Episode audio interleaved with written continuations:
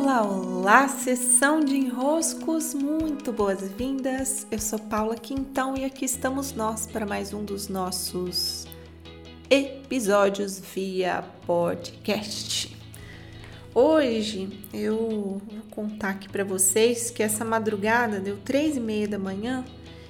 Eu olhei pela minha varanda e tava a lua cheia, quase cheia, né? Tá quase 100% cheia bem iluminada, daquele jeito assim, amarelada, né?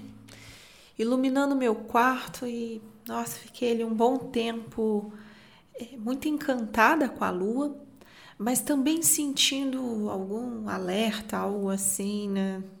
Reverberando dentro de mim de uma maneira não muito agradável. Quando eu acordo às três horas da manhã, eu certa vez fui orientada por uma senhora num centro era um centro espiritualista lá em Caxias do Sul, um centro maravilhoso.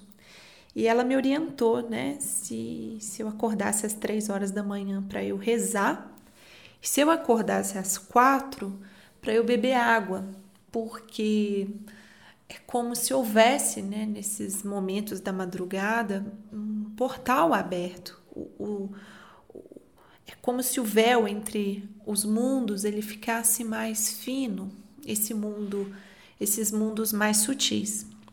E a gente trabalha de qualquer jeito, mesmo de maneira inconsciente, né? Ah, nós colaboramos com os mundos de qualquer forma, porque fazemos parte. Algo passa por nós. Então eu fiquei ali, fiz minhas orações, fiquei olhando a lua. E aí agora no meu Instagram, acabei de fazer duas postagens sobre a lua, ainda mais que nessa sexta-feira, de 19, tem um eclipse. E aí, nesse episódio de desenrosco de hoje, eu gostaria de tratar um pouco sobre a Lua. Né? A Lua, ela tem um papel fisicamente muito ativo de mover no planeta Terra as nossas águas.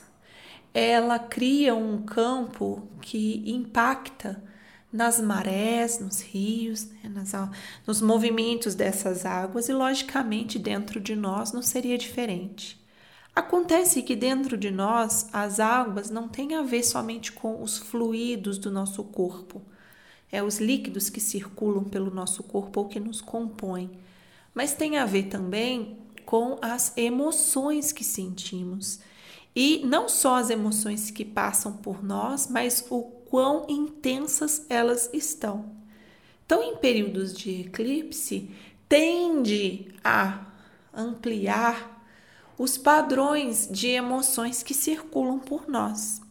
O que, que a gente faz, independente de um eclipse ou não, né? independente de estarmos em um eclipse ou não? O que a gente faz é observar como que as águas estão se movendo dentro de nós. Essas águas, elas são percebidas através das nossas emoções. Quer dizer, como estão minhas emoções? Como eu estou me sentindo? O quão fluido eu estou? O quanto eu estou entregue a essas correntezas da vida? Ou quanto eu estou lutando contra as correntezas da vida? O quanto as emoções têm flutuado muito dentro de mim? Elas têm sido mais harmônicas ou desarmônicas? Para que a gente possa compreender o que se passa em nossas águas internas. Por quê? Porque nós não somos seres a par da grande natureza, nós somos parte. E se estamos muito enrijecidos, muito sem sentir os impactos dessa natureza de fora dentro de nós, ah, não, lua, que lua? Lua não mexe comigo. Ah, não, sol, solstícios, equinócios, nada disso mexe comigo. Estações do ano? Não, eu, eu, não. Eu tenho meu foco, eu tenho meu centro. É, nós temos, mas o nosso equilíbrio, ele também é garantido por esse equilíbrio externo. Algo em nós ressoa com o externo e o externo ressoa dentro de nós.